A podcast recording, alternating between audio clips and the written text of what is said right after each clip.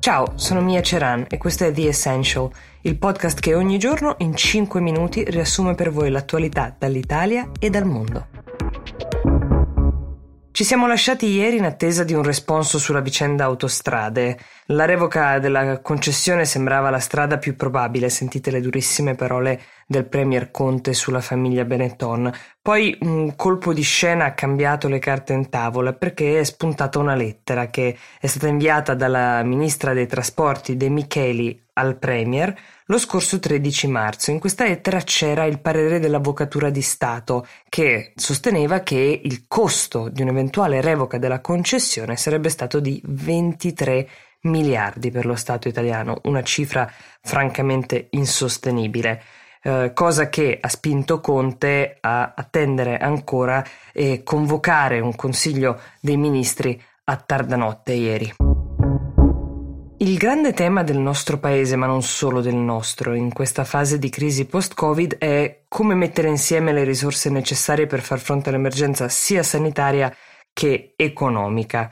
Ecco, chissà mh, mm, se riusciranno ad essere d'aiuto come vorrebbero questi 83 milionari, per lo più americani, ma anche alcuni tedeschi, olandesi e britannici, che hanno firmato una petizione ai governi mondiali per autotassarsi pesantemente e permanentemente per contribuire a combattere la battaglia contro le conseguenze del Covid-19.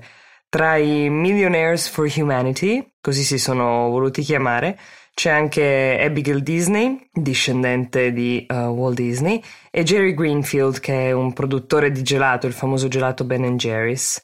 E chissà se il loro appello verrà ascoltato.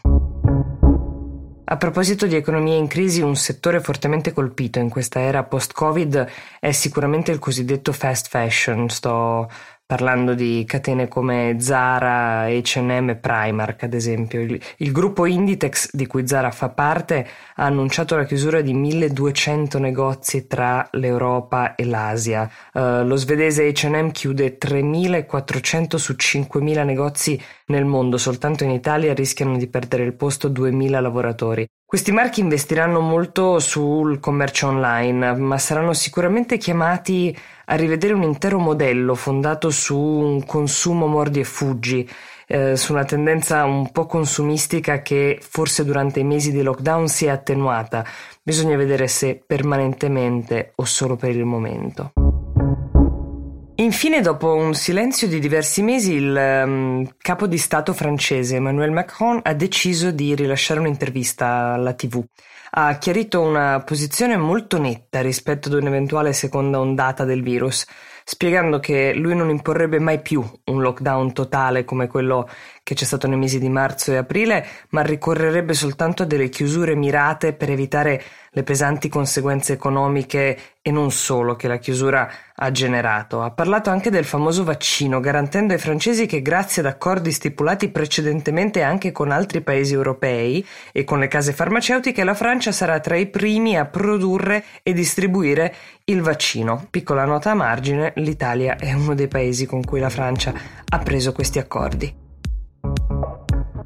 Buona giornata, The Essential vi dà appuntamento a domani.